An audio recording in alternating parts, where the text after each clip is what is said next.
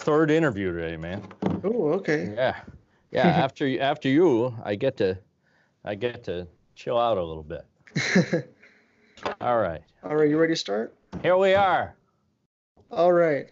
Ready Uh, when so you are, my friend. So, welcome, ladies and gentlemen, to Point Counterpoint. I'm your host, Chris Wright. And today I've brought on a special guest who is running for president with, is it the Civil Libertarian Party? Actually, not a party. I'm running. Uh, uh, I identify. I self-identify as a civil libertarian. A li- libertarian, uh, standing alone, you'd actually be re- be better off to run as a pedophile. Uh, liber- libertarian is not a. It's not a good word. Um, Okay. I used to be involved with the Libertarian Party years ago, and people hear that word and they they immediately think of like Larry Libertarian holed up in a log cabin in in uh, Idaho with the DE agents surrounding him, you know, in a low crouch with uh, machine guns. And I don't want to be that guy. Yeah, they kind of think of a Ron Swanson type character. Yeah, If you know, exactly, You know who that is, yeah. exactly. Yeah, so this is Mark Whitney here, and as I said, he's running in 2020. And uh, so I, I want to start with just kind of a fun little thing. Has anybody ever compared you to Mark Watney from the book The Martian? No, I never. don't know. I don't know. I just kind of people have compared me to Donald Trump. They've compared me to uh, when I'm in Denver uh, in the winter. They sometimes think I'm John Elway, uh, but but never the guy you mentioned. yeah. I don't know. It just kind of your name kind of sounds like the the name Mark Watney from if you're aware of uh, The Martian by Andy Weir. I'm not. I'm not. I'm. Yeah, I, I, uh, got, I have my nose too much buried in the political machinery, unfortunately. hmm Yeah, it's just a, Yeah. a book about a guy that about a astronaut that goes to live on Mars, and he's stranded there. That's what Jeff Bezos is trying to do. We give him all of our money, and he's using it to get the hell out of here. What's going Mhm. on? What is with that? What does he know that we don't? Right? What does he know that we don't? That's what I want to know. I might, Yeah. as president, I may send Jeff Bezos to Mars, and we'll see how all his money actually works out there. Just one Mhm. way, though. Just one way. Mm-hmm. Okay. So, uh, is, is this your first involvement in politics, or have you been involved bef- in previous? Uh, no, I was elected president uh, in uh, 1977 of the Student Council of Otter Valley Union High School. I won in a landslide. Uh, then I uh, ran for uh, Vermont State Senate in 1996 in a seven-way race for four seats. The uh, Okay. local editorial board of the local paper said that while they would not vote for me, they would travel to see me perform. So I felt that was sort of a moral victory. And Okay. uh, and I've been involved uh, uh, in pol- I was I was involved actually in the uh, Libertarian Party uh, many years ago when I thought uh, uh, I, I've always liked the idea of a third party, but then I realized that we don't really need a third party. We just need a third candidate. Mm-hmm. And uh, and the party, you know, whenever you get more than two people in a room, things get really complicated. So, so I thought this year, uh, when I decided I was going to run for president this year, I had to pick a lane, and I looked at the the the infrastructure the Democrat or Republican national committees have in place, and it's just soul sucking what they do to these people. And and so I'm, I'm not actually running against those candidates. I'm running against the uh, I'm running to create an alternative to the system these parties have created where they they they actually muzzle their candidates. They don't give them a chance to talk. They always have a clock on them, and and and they sort of make them be very robotic, and it's very demeaning to the candidates. It's demeaning to the citizenry.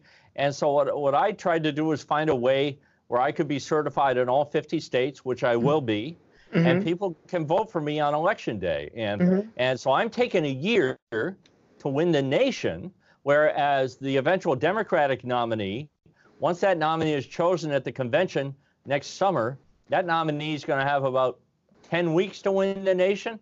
Trump has been uh, Trump has been campaigning since the day he was inaugurated. He never Yep. uh, I mean that's not a metaphor. His his campaign reelection committee was literally formed the day after he was reinaugurated Mhm. and he's been campaigning ever since. So the chances of of the Democrat being able to beat that machine is is under those circumstances is is very difficult. hmm Yeah, he basically uh, runs his presidency as a campaign, essentially. Yeah, exactly. You cannot you cannot find the light between Trump the candidate and Trump the, the president. There there is no light. yeah, I think I think it's really gr- great to try to uh, have someone that's just like a third candidate here because of course most most people are right in the middle, maybe sl- leaning off a little bit to the left or right, and then they're Right. basically forced to choose between something that's more to that's farther to the left or farther to the right than what they really are. Yeah, they always have to. The Democrats right now, uh, in order to, uh, you know, they're they're trying to win in Iowa, right? Iowa is a state that has six electoral votes, and they're going to go to to Trump, but Mhm. they're trying to. The Democrats are trying to win in Iowa, so in order to get, you know, the the 20 people in Iowa who are going to come out and vote in a primary, they have to have a raffle, and well, you're going to get everything is free now, and. Uh, uh, and that's kind of they're having kind of a bake sale to get to, to win Iowa, and then they'll do the same thing in New Hampshire. And then once there's a nominee, all that will go out the window, and suddenly that person will be the most reasonable, down the middle of the road, milk toast person you've ever seen. So they have to kind of be really fringe and borderline to to make progress in the primaries, and that's kind of where we're at right now. Okay, I think it. You still there? I didn't catch the last few. I didn't catch the last few words you said. Okay, can you hear me still? Yeah, I can hear you now. Okay. Okay. Yeah, so I was just comparing and contrasting how the Democratic nominee uh, candidates have to behave in order to uh, win in the primaries. They they have to they have to say crazy things. They have to like have this this bake sale, this raffle that they're having, and uh, where everything is free, and um, and that's how they that's how they attract candidates. Um, one of their uh, candidates, Tom Steyer, is a billionaire, and in order to get to a point where he was polling at two percent, he spent Mhm. hundred thousand dollars a day on Facebook for a month. Wow. Yeah, it's Wow. unbelievable. Incredible. Yeah, so it's it's a so so the real difference between what I offer and what the the the people produced by the privately owned Democratic and national uh, and, and Republican parties is it's really the difference between you know institutional authority and individual autonomy. Presidents obviously preside over institutions. They have to make sure the the institutions they preside over are run well. The institutions are really important, but the institutions exist in the first place so that each of us as individual citizens, you know, Mhm. can have liberty and justice for all. So it's really the job of the president to to guarantee our individual rights. So so one of one of the pitches that I have for uh, uh, young people, I'm 60. I just turned 60. My sons are 32 and 35. But I'm I'm aware, and I think it's a good point. Uh, in fact, my favorite comedian George Carlin used to make the point that the founders were a bunch of slave owners who wanted to be free, and that that is factually accurate. Um, but what's happened is one of the narratives that's out there is that is that our Constitution has been really marginalized because that is who some of the founders were. But the Lincoln version of the Constitution, which came along in 1865 with the Civil War amendments, the 14th Amendment defines who is a citizen. In other words, the 14th Amendment says who is in the club. So for all the credit that our founders get, uh, they forgot in the original Constitution to define who is in the club. And it's kind of hyperbole to say that they forgot because, okay, there we go. That should be good. Coming through now? all right. Yep. So where were we? Good. We were Okay, at- here we are. There we are. And scene. I've performed up in uh, your part of the world. You up in uh, uh, Minneapolis, up in the Twin Cities? Yep, I am. Yeah, I used to uh, go up and do the uh, the uh, Minnesota Theater Festival up there. I used to bring my one man show up there. Mhm. It's great, man. You guys have some good storytellers up there, some good comedians, and uh, Oh, yeah. Yeah, it's the best. There are more. I don't know if you you know this, but there are more theater tickets sold per Mhm. capita in Minneapolis than any other city in the country. New York City is 2nd Interesting. Mm-hmm. Interesting. Yeah, it's Minnesota's uh, pretty artsy. It's Yeah, very. It's a really really nice up there. Um, it, it, the weather sucks though, but it, it's it's like so Yeah. hot in the summer and then brutal in the winter. But but the people and the the theater community and storytelling community up there is as good as any place you'll find in the country. Yeah. Mhm. Yeah. Okay. All right. So where were we here? Um, how about okay? I wanted to get to uh, you, you started off in comedy, so I was just wondering, like, are there any connections you can make that that makes or how that makes you uh, very suited for your political career? You know what? That that's actually a great question. Um, when I look at the uh, uh, four years ago, I created a, a, really successful podcast that I still produce and host called Late Night Last Week, mm-hmm. and mm-hmm. yeah. uh, and it was in it was in partial response to uh, Trump coming on because I I knew early on that he was going to become the next president, and mm-hmm. and there mm-hmm. were a couple of other. Uh, Michael Moore is somebody else who predicted that, and uh, mm-hmm. and there are a couple of others, and and the people who looked at Donald Trump and saw the next president, or people like myself who uh, get up on stage and they stand there by themselves with no notes and no net, and they know who they are on their feet and they can speak with confidence. And mm-hmm. so when I look at at the presidential competition, uh, what I see first and foremost is a public speaking contest. And mm-hmm. that doesn't mean it doesn't mean that it's just that. But mm-hmm. what I mean by that is if you're not a great public speaker and you don't have a good sense of who you are on stage, mm-hmm. you're going nowhere in that contest because I think in in this day of of uh, uh, Twitter and social media, the pre- the spotlight on the president is so bright that what you're really picking, you're not picking a president, you're actually picking a roommate. that's actually what you're doing. That's kind of yep. what's going on inside, and and people are uh, people are are unwittingly just, you know, from a very visceral level, asking themselves, you know, do I want this asshole to be my roommate for the next four years? Mm-hmm. Uh, um, that's really what's going on, and uh, uh, and I think that's one of the reasons Trump won before. You know, Trump Trump is uh, well in my lifetime there have been two Democrats who mm-hmm. have who have won re-election, and that's uh, so I I go I was born shortly after Kennedy, well right around the time Kennedy was mm-hmm. elected, but he didn't make it to the second time around. But yep. um, uh, Bill Clinton and Barack Obama, and mm-hmm. what they have in common is is that they are great public speakers, yeah. and and when people watch Bill Clinton and Barack Obama speak, they can tell that public speaking is their favorite part of the job. It's mm-hmm. not something that they that they dread, it's something they look forward to. And if it wasn't for that, if it wasn't for the opportunity to do public speaking, which they are very good at and they both enjoy, they probably never would have run for president in the first place. Mm-hmm. And Donald Trump is probably the best public speaker to ever run for president.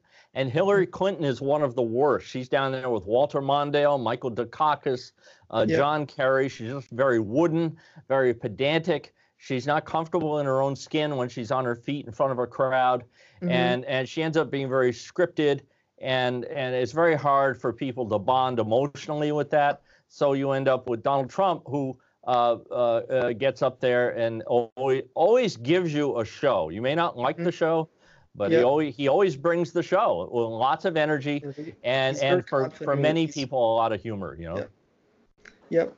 Yeah, and it, this kind of reminds me of the Kennedy Nixon debates, the first televised presidential debates, where people mm-hmm. that listened to it, like on the radio, they all said that Nixon won, but people that watched it, they all said Kennedy won because you know he's uh, he was a he was a good speaker. He, he he looked like he was prepared and very comfortable. Whereas when they watched Nixon, he was sweaty. He looked kind of nervous. He yeah, he had like a one day growth or kind of a yeah. shadow on That's his face and everything. Yeah. Yeah. Yeah. Yeah. Nixon is one of the only people to be defeated in a run for president, to only to come back uh, and and get elected later. But that's that's a good bit of history for you there at 20 years old to know about the uh, the Kennedy uh, Nixon debate because that is really true. People that listened on the radio yeah. thought Nixon was the better uh, candidate, but people who mm-hmm. watched on TV, uh, they thought it was Kennedy going away. Mm-hmm. Yeah. Yeah, because he was very confident in himself, unlike yep. Richard Nixon. mm-hmm. Exactly. Yep. yep. And the two were, of course, close friends. Yeah. yeah well, you know, this is the thing. I mean, uh, uh, people like to talk about how divided the country is. But mm-hmm. uh, you know, we uh, uh, uh, the Democratic uh, the Republicans and Democrats, they they work together to create the rules that, mm-hmm. create the system. So mm-hmm. one of the things that is very that that you see all the time when there's a congressional hearing, uh, they have a five-minute rule. Well, Democrats or Republicans made the five-minute rule, which means the mm-hmm. the person asking the witness questions has five minutes, and the witness yep. knows that, and the guy asking questions knows that. So Corey Lewandowski, a few weeks back, he's there going, uh, uh, "Can you give me the volume number? Uh, can you give me the uh, chapter number? Can you give me the page number? And what's the paragraph number? And what line is that? And mm-hmm. that's four minutes. and and but that system is put in place to guarantee that nothing happens. And in the Democratic uh, uh, primaries, you see the same thing. They're like uh, solve global warming. You have 30 seconds.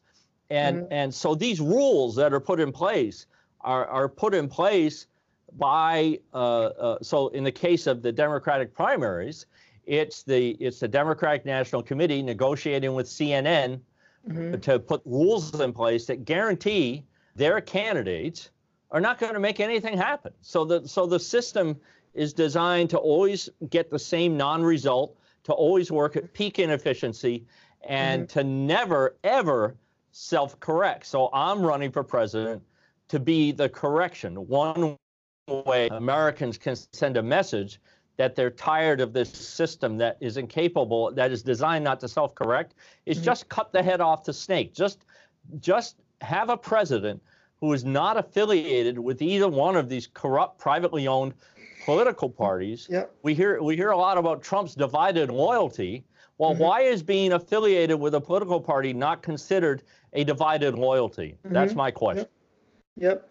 And this reminds me, me uh, I've heard on both sides mention this, but like our political debate, debate process is actually uh, it's it's not very good for actually getting your own ideas out there for what your platform is. It's just like you have like two minutes total on yes. on stage, maybe five minutes yep. to get out what you want to say. Whereas right. if you want, if you're in like so, so everyone tries to, all, all these non-comedians, uh, they they try to come up with a zinger, right? And yep. then if you get a zinger, uh, you'll go up in the polls and people will send you some more money because mm-hmm. you got a zinger. But I'm not sure that picking presidents uh, based on a person who can come up with a zinger. Um, uh, you know, I, I, look at I look at the the product that the Democratic debates is producing. Mm-hmm. And, uh, you know, you've got to wonder about the personality type of anybody who is mm-hmm. attracted to that process where, where they put you in this box and they make it impossible for you to uh, communicate with people in a way that, that you can really connect. Um, uh, that would just uh, suck my soul out. And, and uh, uh, so so what I what I did when I decided I was going to run is I, I I deconstructed the entire process because I wanted to be able to look people in the eye and say, okay, look, here's a lane for the people. You know, you don't need a third party, you need a third candidate. The people aren't red or blue, the people are purple. And mm-hmm. so what I'm going to do is take a year to win the nation and I'll be certified as a candidate in all 50 states. You can vote for me on election day. Mm-hmm. Uh, the Democratic uh, Party is going to have 10 weeks to win the nation, and Trump's been running for three years, and that's going to be very tough for them. And and I think early next year, when it becomes obvious who the Democratic nominee is going to be, and they realize that person has no chance against Trump, uh, it's going to be a really my stock will go up. Then let's just say that, you know. Yep. Um, so uh, once you get into into office, or even like during the campaign, are there are there any uh, proposed changes that you'd like to make like, as president? Well, you know, I, I was asked in an interview earlier. It's a really good question. Uh, if, as president, a genie appeared in the room and I could make one wish, what would it be? And my my answer was, I would I would have the genie make all Americans uh, stop judging each other by the color of our skin and start judging each other by the color of our, our eyes because I think that would make about as much sense. But the thing is, if you're judging someone by the color of their eyes, that means you're at least close enough to them to see the color of their eyes, mm. and you're probably going to be a lot less judgmental. Um, Interesting. So, so I want to use the office of the presidency to shine the light in places where it's not being shined in a way that I think Barack Obama could have done but didn't. Um, so I like the idea of getting on Air Force One and going to the hot spots, you know, where, where uh, you know, some 13 year old black kid has been shot in the back and he's unarmed and he's running away from the cop. Mm-hmm. And, and, to say, you know, and to hold up the, the 14th Amendment and say, uh, you know what, this country, we're about individual rights uh, for all citizens. It doesn't matter. Uh, you're just the, the 14th Amendment sees only citizens. And mm-hmm. this dead 13 year old citizen here matters. In fact, yep. this kid matters more than anybody right now. And, mm-hmm. and that's the kind of conversations that uh, the office of the president can be used to, uh, to amplify so that, so that we understand that the whole purpose of having a government in the first place is to secure and guarantee our individual rights equally for all citizens. That's really the job and when you hear the the, the Democratic uh, uh, uh, debates, uh, well, tell us what your plan is for health care. Well, the correct question is, if Congress makes a new law on health care or health insurance, would you sign it or would you veto it? Because presidents don't make the law. hmm Yeah. Yeah, good point. Yeah, so um, is there any uh, policy issues that you'd like to bring up? Like, uh, particularly foreign policy is what I was wondering. So yes, um, uh, I am a big fan of democracy when it comes to war powers. Um, mm-hmm. I was the only citizen to sue Barack Obama. Uh, pri- uh, uh the only the only uh, citizen to independently sue Barack Obama. He was also sued by a, a, a group of two Republican congressmen and two Democrats when he decided all on his own to start uh, dropping bombs on the nation of Libya without authorization from Congress. Mm-hmm. That that uh, the participation of U.S. armed forces in that conflict uh, went on for uh, nine months. It was 7,000 missiles delivered from American flying robots on helpless targets on the ground in Libya without authority, without getting a permission slip from Congress. Uh, so. Uh, you know, the, there were tens of thousands of of the, the Libyan people were not they were not they were Libya was not at war with the United States. There was a civil war going on. So this mm-hmm. was literally just a case of a president dropping bombs in the mm-hmm. great tradition of presidents uh, acting out based on their own individual decisions worldwide. So as president, uh, I guarantee you that I will not deploy U.S. troops or, or, or activate the U.S. armed forces in, in, in a way that denigrates the, the Constitution that they swear to defend and uphold. Uh, mm-hmm. So uh, the only time a president is allowed to unilaterally deploy U.S. armed forces is in the face of an imminent threat, uh, like an imminent threat to the physical nation. There mm-hmm. is no uh, universe under domestic law or international law where presidents are free to act unilaterally. And then in response to that, a lot of people go, oh, oh, what if they invite us in? Uh, uh, like with Syria, there's been a lot of discussion about Trump wanting to withdraw troops from, troops from Syria. And, uh, and, and there's this, been this narrative since 9 11 uh, that nations invite us in. Well, mm-hmm. you know, let me, let me ask this question, right? If, if I if I'm the president and I decide to invite uh, Syria jet fighters to the United States to kill you, mm-hmm. th- does that strike you as something I'm authorized to do? Yeah, I'm not. I'm not. And and neither neither are the leader, leaders of Syria. They can't invite the United States in to kill their people. So uh, these are all violations of international war. And as president, I'm just going to follow the law. Super simple. Okay. Um, so one question I ha- actually I want to yeah one question I ha- have is um, are there any current candidates that you find as uh, uh, that you like more than others? For example, yes. Like- um, as president, I would love to have Tulsi Gabbard be the mm-hmm. Secretary of Defense because she's the only Democrat running who has uh, uh, said basically the same thing I've said with regard to uh, mm-hmm. being pro democracy on matters of war. So she's great, and she was a veteran, and she's been there, and she understands, and she mm-hmm. gets it, yeah. and she's been ostracized by the Democrat establishment for having that point of view. So I love Tulsi Gabbard mm-hmm. for Secretary of Defense. I mm-hmm. like Andrew Yang as a mm-hmm. senior mm-hmm. economic advisor. I don't look at Andrew Yang and, and see a president, but I do see a guy who uh, is able to process uh, large amounts of information in a very short amount of time and spit back a uh, result that makes a lot of sense. Mm-hmm. Uh, I love Bernie Sanders' integrity. I'm from Vermont. My wife and I voted for Bernie Sanders in his first uh, run for mayor in Vermont when he won for t- by mm-hmm. 10 votes. Yep. Uh, so I'm very familiar with Bernie. I could just tell you that Bernie has been saying the same thing for 40 years or something like that. Yep. He's never changed. It's basically the rich are getting richer, the poor are getting poor, and and and and nobody nobody has anything on Bernie, right? And if integrity is what people were were looking for and and nothing else, well, Bernie Sanders would would just like stroll right into the Oval Office. But integrity, as it turns out, is not uh, dispositive. Uh, I'm trying to think who else is uh, is up there who uh, who has impressed. Uh, I'll, I'll tell you something I'm not a fan of. I'm not a fan of this Pete Buttigieg guy. When I oh. listen to him talk, uh, he sounds exactly like a product, uh, the same product of Harvard that spit out Obama and Bush when it comes to uh, putting institutions ahead of individuals. So, mm-hmm. so you know, Buttigieg is going to come down always on the side of uh, institutional authority, whereas I'm always going to fall in in the case of a conflict between an institution and, and an individual, my point of view is always going to be in favor of individual autonomy.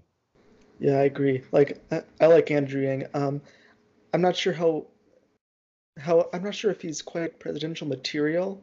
Like he's maybe he doesn't have quite the spark that you need for president. He's right. just he's just a he's a super smart guy. He that, is smart. like that knows his stuff and yeah, all that the stuff. Democrats are running a lot of valedictorians, not a lot of presidents. Yeah, um, and I think that uh, uh, you know I've listened to Andrew talk and things like that, and and they they spend a lot of time putting stuff through uh, through the think tanks in Silicon Valley, and they come out with a lot of interesting uh, uh, policies and ideas. But you know, uh, both of my sons, well, my my youngest son is autistic, and mm-hmm. um, uh, he uh, was a, a, self-made millionaire by the time he was 30 he, uh, as an amazon reseller he was in the top 500 out of 2 million. And he grew this business out of his bedroom. He didn't borrow any money and uh, so so he's got a brain sort of like andrew yang's he's able to yep. compute like 1500 things at the same wow. time mm-hmm. but if, if but you have to have a six hour conversation with him to explain why it's not a bad idea to hold the door for a girl um, uh, so uh, the reason I brought up Chris is I have a question for you because you're you're 20 something, mm-hmm. and so so with Chris in mind, Chris started his first little business when he was 14, and it was walking pets. And then he started washing cars in the neighborhood. And uh, and when he was very young, in a fourth grade or fifth grade, he started doing retail arbitrage with Beanie Babies when they were very popular. He would run to the store and get the new ones and then he would resell them to people that women that worked in the office with my wife for a 100% profit. So he's always kind of been this little mercenary entrepreneur. And when I hear Andrew Yang talking about his idea of just giving everybody $1,000 a month, I mm-hmm. wonder, this is what I wonder. And also my oldest son uh, worked full time starting at 16. He worked 40 hours a week at AMC Theaters during the whole mm-hmm. time he was in high school, graduated mm-hmm. like fourth in his class out of 450 kids. Then mm-hmm. did UCSD in three years, also while working full time. So my yep. question is, if you are 13 or 14 or 15 years old, and your parents are going, you know, maybe you ought to get a part-time job so you can understand how the world works. Mm-hmm. And you're going, well, what do I need to work for? When I'm 18, I got this thousand dollars a month coming in, mm-hmm. and I can get together with four of my friends, and we can move to Dayton, where you can get a 3,000 square foot house for $1,500 a month, and we can all just live there and uh, play video games the rest of our lives. Yeah. Yeah. So I wonder, I wonder what kind of disincentive that provides, and then I am also concerned about institutionalizing that idea, because if you institutionalize that idea, four years later in the presidential debates, they'll be arguing about whether it should go from 1,000 to 2,000 or whether it should stay the same. That'll be the debate. Mm-hmm. Yeah, that's a good that's a good uh, point against universal basic income. Yeah. Um, I guess in, in Andrew Yang's uh, opinion, it would be that it's not supposed to be like enough. Like obviously, a thousand dollars a month, it's not enough to give you like a super comfortable amount of money Mm-hmm. uh, to completely cover everything. It's supposed to be like a supplement, and then you use that because I don't know. I would say it is preferable to like our current welfare state, where instead of it, where it incentivizes you to uh, not uh, get a more high-paying job. Like for example, like currently, like uh, if you're on a you're you're getting welfare so that you're in cheaper housing. Suddenly you Mhm. get a job and you can't be in that housing anymore. So then your incentive is not to get the job. Right. Whereas universal basic income, it's like you get it whether you have the job or not. So you might as well get the job, I suppose. Yeah, I mean, yeah, it, it it's very it's very thought provoking, and Yeah. um, I, I'm concerned about this idea of of of institutionalizing the thought process that says hmm there's that says there's a large group of people in the United States that we've just given up on because Mhm. tech is going to take over our lives, and so here's a thousand dollars a month because that's Mhm. what I think. At a macro level, that's what I think it says, and I think that uh, one of the things that would make me a great president is that I am someone who in my life has been able to find great opportunity in the narrowest of circumstances. So in my 20s, um, I got in big trouble when I was uh, I built I had the franchise rights for Ben and Jerry's all over New Hampshire, and I got involved with a really rogue bank, and they were predatory lenders, and I was predatory borrower, and Mhm. uh, and we all ended up in federal prison for a little while, and. Uh, Okay. uh, so and but then when I went there, uh, when I went to prison as a high school graduate, I was a terrible student. I put my nose down and I mastered the federal criminal law. And I got a court order from Judge Stephen Breyer, who's now on the Supreme Court, mm-hmm. immediately releasing me from prison, sort of like the guy in the Shawshank Redemption, except I didn't mm-hmm. have to swim through the sewer. They actually Mhm. just let me out the front door. So if we just create a box that says there's going to be 10 people that have all the money and there's going to be $1,000 mm-hmm. a month over here for the rest of the Yeah. people, if we create that box, then then from from my way of thinking, on my life experience at least, it it it, it has the potential to kill a lot of creativity and to make inevitable what uh, what the you know when I run for president, I'm really running to be like the fifth or sixth most powerful person in the world. The most powerful are Mark Zuckerberg, uh, Jack Dorsey who runs Twitter, uh, Tim Mhm. Cook who runs Apple, and and the people who run Google and YouTube. They have the power. They Mhm. have the power to to disconnect you and me from the internet. In other words, they have the power to do to us as private sector organizations what we the people refuse to allow our government to do. So I have listened to Mark Zuckerberg the other day give a First Amendment speech at Georgetown, which is great, uh, that he is in favor of free speech, but we don't have a mechanism to hold him accountable. So one of the things I want to do as president is make sure we have a mechanism to impose an injunction on these tent companies, the way we imposed an injunction on the government when we wrote the First Amendment that says you cannot censor us. Speech when using a computer is the same free speech when you're not using a computer. I Mhm. don't even know where this idea came from that when you're using a computer, free speech is somehow different. Where Mhm. did that Yep. come from? Yeah, I don't know. I guess it goes back to the fact that when it that technically you don't own your own data, and so it's believed that they can just do whatever they want. That's actually The, the, the not- license agreement, the, the contract, the contract that you sign with these people definitely says that. yeah. you're- And and you're- as president, I would work, I, I would I would try my best to get Congress to pass a law to make contracts like that illegal, Mhm. um, uh, to the to the extent that they can be used to censor the voice of American citizens in the way that government can't.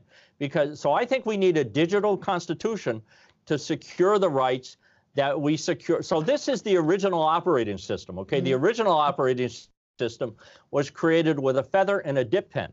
But the new operating system is this. It's a screen. Yeah. This is how we communicate. So so the concern of people in the establishment political parties in the establishment media, the reason they support this censorship is because we compete with them. Every hour somebody spends listening to you and me talk on the internet is an Mhm. hour they're not spending listening to Democrat, Republican politicians or watching MSNBC or Mhm. Fox News. And so these forces can combine to to say, you know what, you have free speech. You have all the free speech you want. Uh, mm-hmm. uh, and you can you can say anything you want, but but then we have a switch over here to decide who gets to be heard. Mm-hmm. And so, well, yep. that's very disingenuous because mm-hmm. because there's already proposed legislation sitting in Washington that would that would propose to define who is and who is not a journalist. They actually want to define that. Mm-hmm. And and and and I will just uh, uh, uh, and I will I will represent to you that that you and I would not be considered a journalist. Okay, that it would be it will be the New York Times and the Washington Post and the trusted media outlets that will be defined as journalists, and then the rest of us, you know, will be defined however they decide to define us. So mm-hmm. we are literally at a, you know, to, to be ironic, a defining moment in American history uh, where where there the Congress is talking about breaking these companies up, uh, mm-hmm. but along the way in the fine print, they're gonna they're gonna do things like define who is and who is not a journalist, because these organizations, the Republican Party and the Democratic Party, these two privately owned organizations, are being disrupted by the citizens. They're fractured. They're they're they're getting competition, and they've only succeeded in getting 25% of the eligible voters to mm-hmm. register with these two parties. 75% of the eligible voters, 75% of us have rejected these parties, but they have 99% of the offices. That's how great they have been at controlling the outcome and encouraging people not to vote. Yep. Okay, so I wanted to go back to something you said uh, a couple minutes ago here, and mm-hmm. it was I can't, I can't remember who said this quote. I think it was Peter Thiel on Eric Weinstein's podcast. Right. But he was saying um, when you become president, uh, you're becoming the president of the United States, but the dictator of the world, which which made me think because because in the in the in, on a global scale, uh, you have this power to go in there and influence smaller countries, and we're one of the global superpowers, of course. But of course, within the United States, you have all these right. checks and balances between you know uh, Congress, the president, and Supreme Court. So, do you have any thoughts on that? Or? We, we do, in theory, have those things. So the reason, the reason presidents, uh, recent presidents have have metaphorically been able to uh, dictate uh, to the world is because the United States is not a member of the treaties that make war criminals out of other leaders who do the same mm-hmm. thing. Mm-hmm. So the United States has been powerful enough to, to impose obligations on the leaders of smaller countries that are not imposed on our own people. So, so that's why Obama can just sit there and decide to drop bombs on Libya and no, mm-hmm. he's never going to be prosecuted for a war crime yep. because the United States is not a cosigner uh, to the Rome Statute that that makes those things war crimes when uh, U.S. nationals and U.S. officials do them. So, mm-hmm. the, so the way to uh, the way to just get rid of the potential of that is for the United States to agree to be as accountable as we expect the leaders of other nations to be. And I am all about accountability uh, because of mm-hmm. what I went through in my 20s. I want to be held accountable uh, to this mm-hmm. document, and I want to be held accountable to international treaties. And it's the job of the people, because all authority comes from the people. It is the job of the people to hold our elected officials account- accountable. I did a podcast the other day, and I made the point that 100% of our nation is secured by 1% of the people. Uh, so if you want to support the troops, ask questions of your president, ask questions of your congressmen and your senators, question everything they do because the troops who we care, claim to care so much about, their job is to not ask questions. Their job is to take orders. So they can't ask questions. It's on us to do that. And when we don't do that, we disrespect the same troops that we claim to venerate. Mm-hmm. Yeah, that's a good point. Um, so I know I noticed that one of the things that uh, you were that you wanted to talk about was uh, the mass incarceration industrial complex. So I was just wondering, what's your take on that?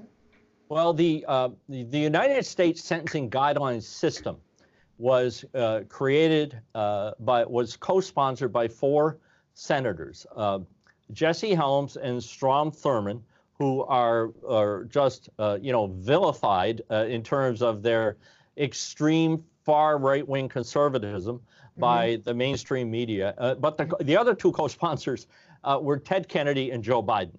So mm-hmm. these four people got together and created the United States Sentencing Guidelines, which led to this enormous increase in the number of prisoners and the amount of time prisoners are serving in federal prisons. And then, and then so, and then so the federal government wouldn't look like an outlier in terms of the draconian sentences that were being meted out. The federal government spread, spread a lot of money around in the states and gave the state legislators incredible incentives to adopt similar guideline systems that had similar outcomes. And in exchange for that, you get a lot of new police cars and maybe some little tanks or some guns and stuff like that. So, uh, so, so it just became normalized that if you get caught up in the federal system, everybody gets a lot of time. There's no parole. You get long periods of supervised release. You can be violated, sent to prison, more supervised release, re-violated.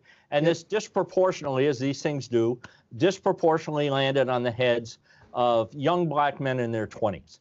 And uh, so, look, as president, I am I am against zero tolerance of all kinds because uh, one of the messages that I have for people that are, say, 35 and under is this document right here, especially the First Amendment and the 14th Amendment.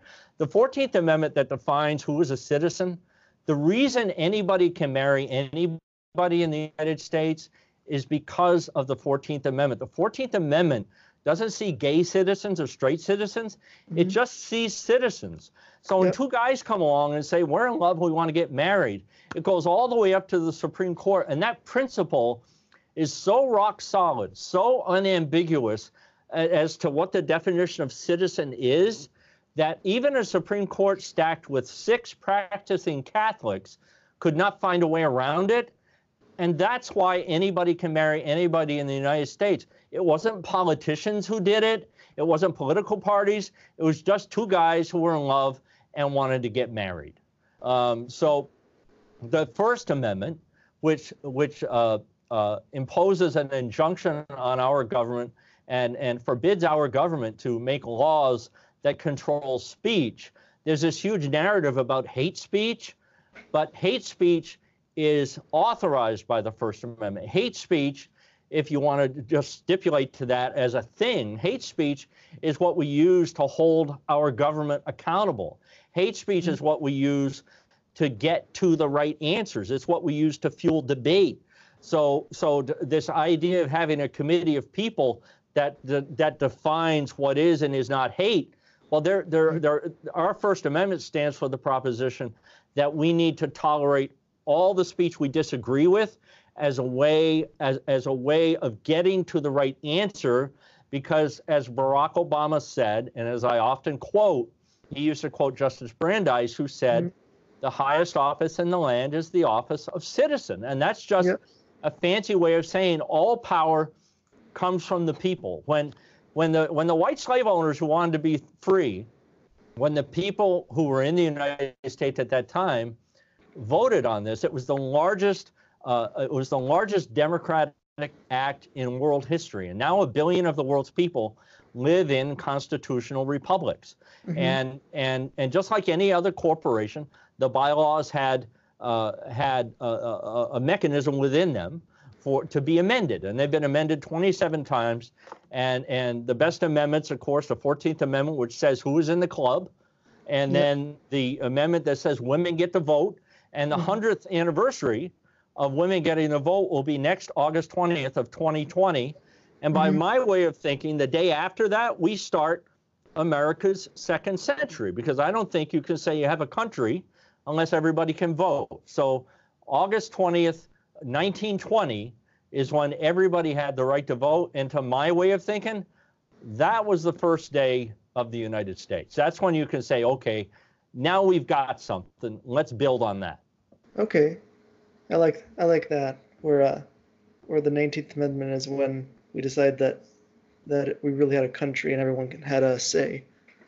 Yes, it, it took 50 years after black people got the right to vote for women to get the right to vote. Yeah. Black yeah. men voted for were able to vote for 50 years before women. Mm-hmm. Yeah. As a constitutional right. In some states, you know, women could always vote and, and black men could always vote. But as a, as a as a national federal as a federalist approach, you know, it took it took a damn it took what almost 150 years, mm-hmm. right? Yeah, and of course, and of course, since they even though they had the right to vote, a lot of them were intimidated to not vote by like the Ku Klux Klan and those groups who right. tried to scare them away from that. Mm-hmm. Yep. Yeah.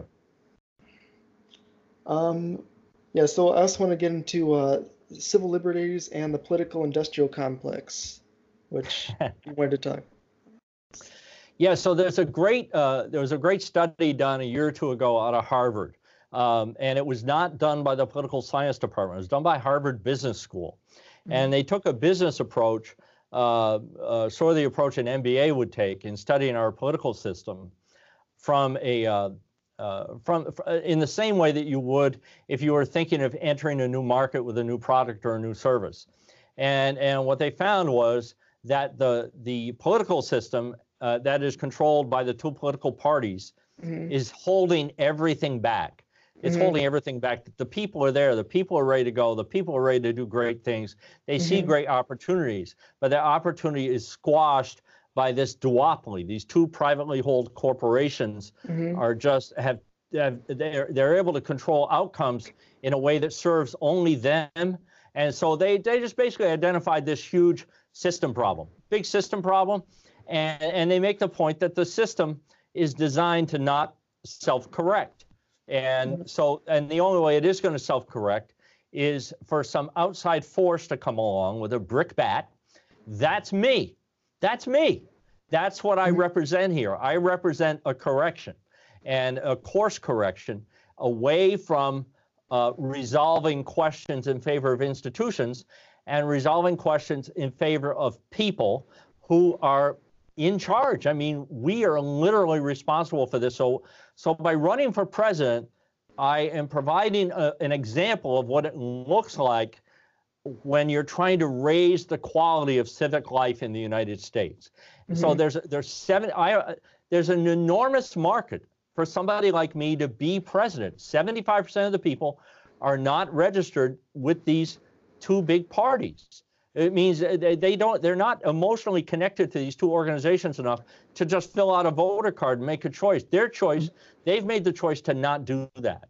And so so I'm I'm talking to that 75%. I'm talking to the 50% of the people in the last election who didn't vote and mm-hmm. the 25% who are registered as independents and say, you know, how much longer, you know, uh, uh four years from now, they're still going to be debating health care. They're still going to be answering questions about how they feel about Roe versus Wade. They're going to be doing the same shit they always do, and mm-hmm. people are going to still be sitting there waiting for a zinger. So if, if you are going to continue as a citizen to support such a horrible product, then you know what? At some level, you deserve what you get. And that's a terrible thing to say, mm-hmm. but it's not the fault of these candidates. These candidates are operating within a system that does not allow them to be themselves. Ultimately, it all comes down to us, right? If we want accountability from from the, the political system, we need to be accountable to ourselves and do something that that really is different from what's been done in the past. And that is the opportunity I'm trying to offer people. I'm trying to offer people, you know, I think about Steve Jobs. Steve mm-hmm. Jobs knew we all wanted an iPhone, right? Yep. We didn't know we wanted it. Yep. So, so, mm-hmm. so I'm hoping to be the iPhone. Once I'm polling at 15%, they got to put me on that stage with uh, with the Democratic and Republican tributes, and mm-hmm. at that point, anything can happen. Was it was it was it wasn't it in your state that Jesse Ventura became governor? Yep, yep. Okay, so he was polling at 10% mm hmm when he got on the debate stage with the Democrat and Republican, and then he became governor. So so maybe I'm the iPhone, maybe I'm Jesse Ventura, but I have the talent and the knowledge to go up on that stage and and make some very good points in a very succinct way and to wake people the fuck up Mm-hmm. And and and and then maybe people will say, okay, this is this this other product is is just horrible, and it's time to. It's uh, my first job out of high school was selling vacuum cleaners, so maybe mm-hmm. it's time to kill the old machine and go with the new machine. That'll get all the dirt, Chris. yeah, I could definitely see you as uh, as getting on that debate stage and even getting into the White House. you know what? I'll tell you something. It, it, just just getting onto that debate stage would would send such a message to the mm-hmm. Republican and Democrat establishment as to the extent to which the people are fed up. That that alone would be a wake up call to them to start paying more attention to the people. I often say that if Democrats didn't have Republicans to talk about and Republicans didn't have Democrats to talk about, what would they talk about? Right? So I think they would talk more about we the people. If you mm-hmm. think about it, what would Sean Hannity talk about if he didn't have Democrats, and what would Rachel Maddow talk about if she didn't have Republicans? Mm-hmm. They would ha- they would have no content. Yeah, yeah. So yeah. why not just why not just take those two talking points away? You take those two po- talking points away, and and those two horrible voices go away, and and we can just start treating each other better, being tolerant the way uh, the way the First Amendment and the Fourteenth Amendment uh, uh, asks us to be, and and stop engaging in this nonsense. It's just crazy the way uh, people are treating each other and talk about about each other, and, and the way Trump uh, encourages that. You know, it's just it's just uh, the way the way Trump talks. You know, when Trump calls Elizabeth Warren Pocahontas. Mm-hmm. Okay, I've been a political satirist for 15 years, so I'll stipulate that that is satire. But at the same time, he's the president, and mm-hmm. he knows yeah. that when he does that, he is stirring the fever of people who really do hate Native Americans mm-hmm. and really do hate people that have skin that doesn't match their color. He mm-hmm. knows that he's doing that. He knows he benefits from it. And that that right there is an impeachable offense because mm-hmm. he swore to uphold the 14th Amendment and he shits on the 14th Amendment when he does that. So we don't need to have these flim flam impeachments. If the Republicans and Democrats really believed in, in individual rights as the 14th Amendment dictates, they would have impeached Trump for that shit already, and they wouldn't be going through this bullshit they're going through now. Mm-hmm. Yeah. Um, so uh, one thing I wanted to, to ask was, you know, I actually have someone that I told him about uh, the people aren't red or blue, they're purple, and they weren't they weren't exactly sure what that meant. So could you just explain that for anybody that? Sure. Kind of uh, there's a there's a, a, uh, political scientist I think out of Ohio State University or something. I can't I can't remember but uh, I think he may be autistic like my son as well. Uh, but he, uh, you know, we're, we are all um, we are all programmed to believe that our nation is divided into red states and blue states, and it's true if you're looking at the world uh, under an institutional authority umbrella, which in this case mm-hmm. the inter- institution being the electoral college, that is mm-hmm. in fact how the nation is divided. But if you're looking at the nation more from the point of view of a citizen, the United States has 175,000 voting precincts, right? My voting precinct is a guy's garage across the canyon where I live in San Diego. So this political scientist at this university, he he he crunched the data on 175,000 voting precincts and he threw that data up on the map. And when you do that, the map turns purple.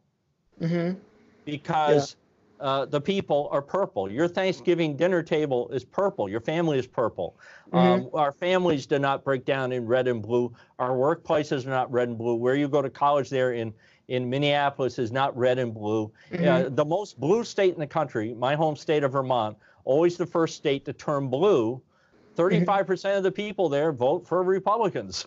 so yep. it's it's it's it's a shade of purple. And so that's what I'm saying. The people are purple, and uh, uh, and if I get to the point where I'm polling at 15%, it's going to be because I'm polling people who have always polled, voted Democrat, some people have always voted Republican, and then a bunch of people from that 75% who are not aligned with those parties. It's mm-hmm. going to be a purple coalition. It's a purple tie. It's a purple podium. It's a purple logo. The people are fucking purple. Yep.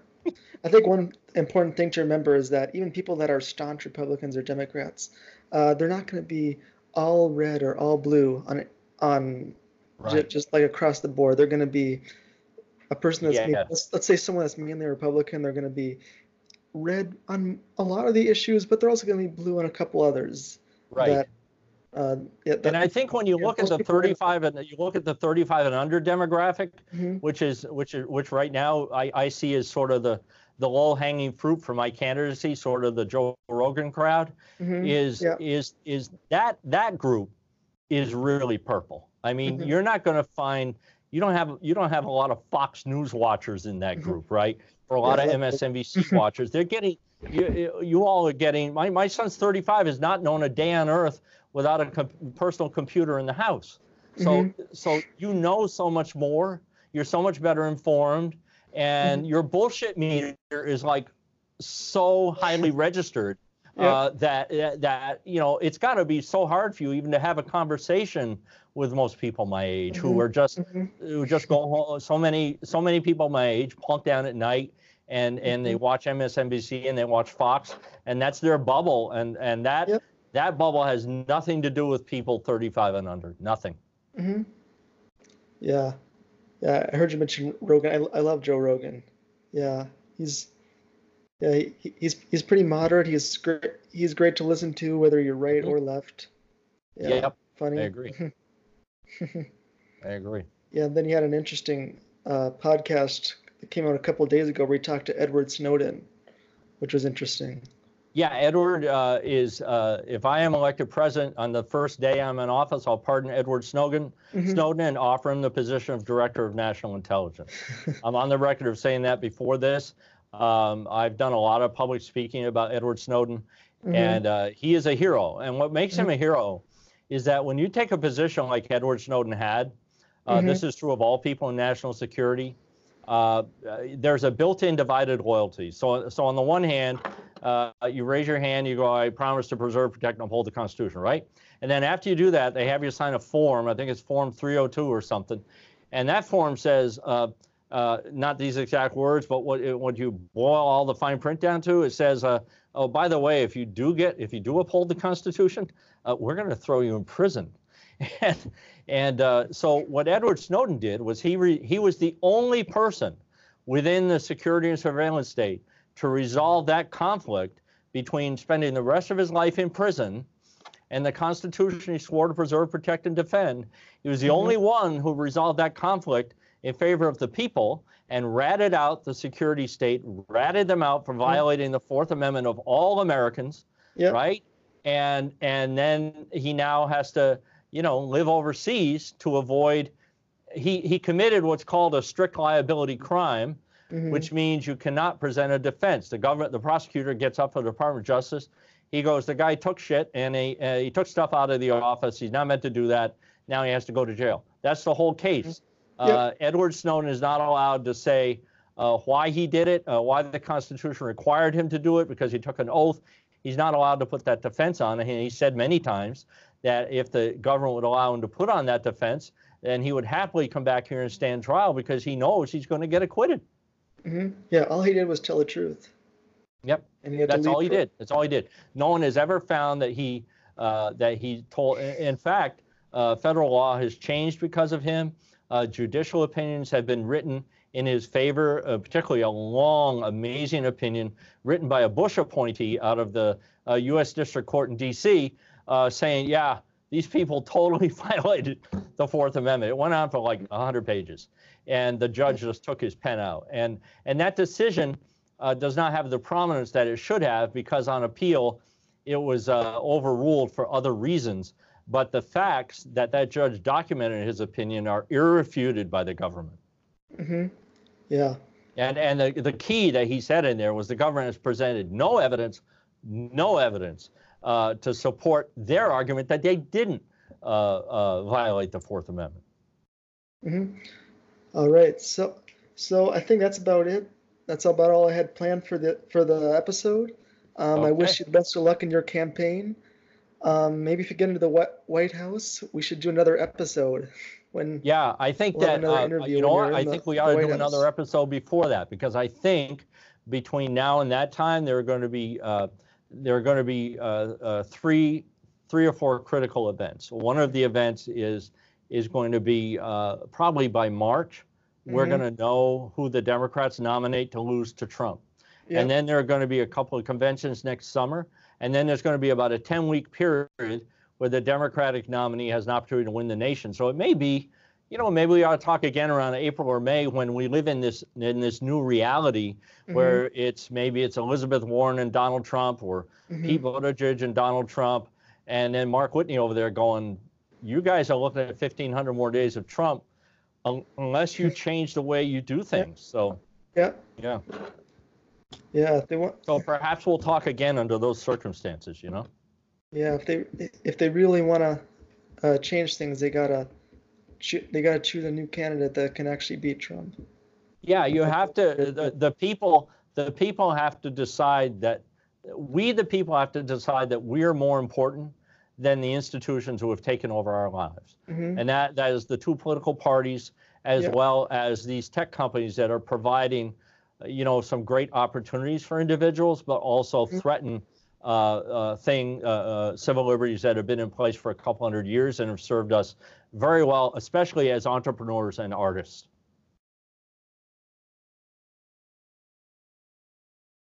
What was the last thing you said? Okay, man. Thanks a lot. You have a good day. I look forward to listening to the uh, result. Okay? All right. Take care, All man. right. Bye bye. Yep. Goodbye.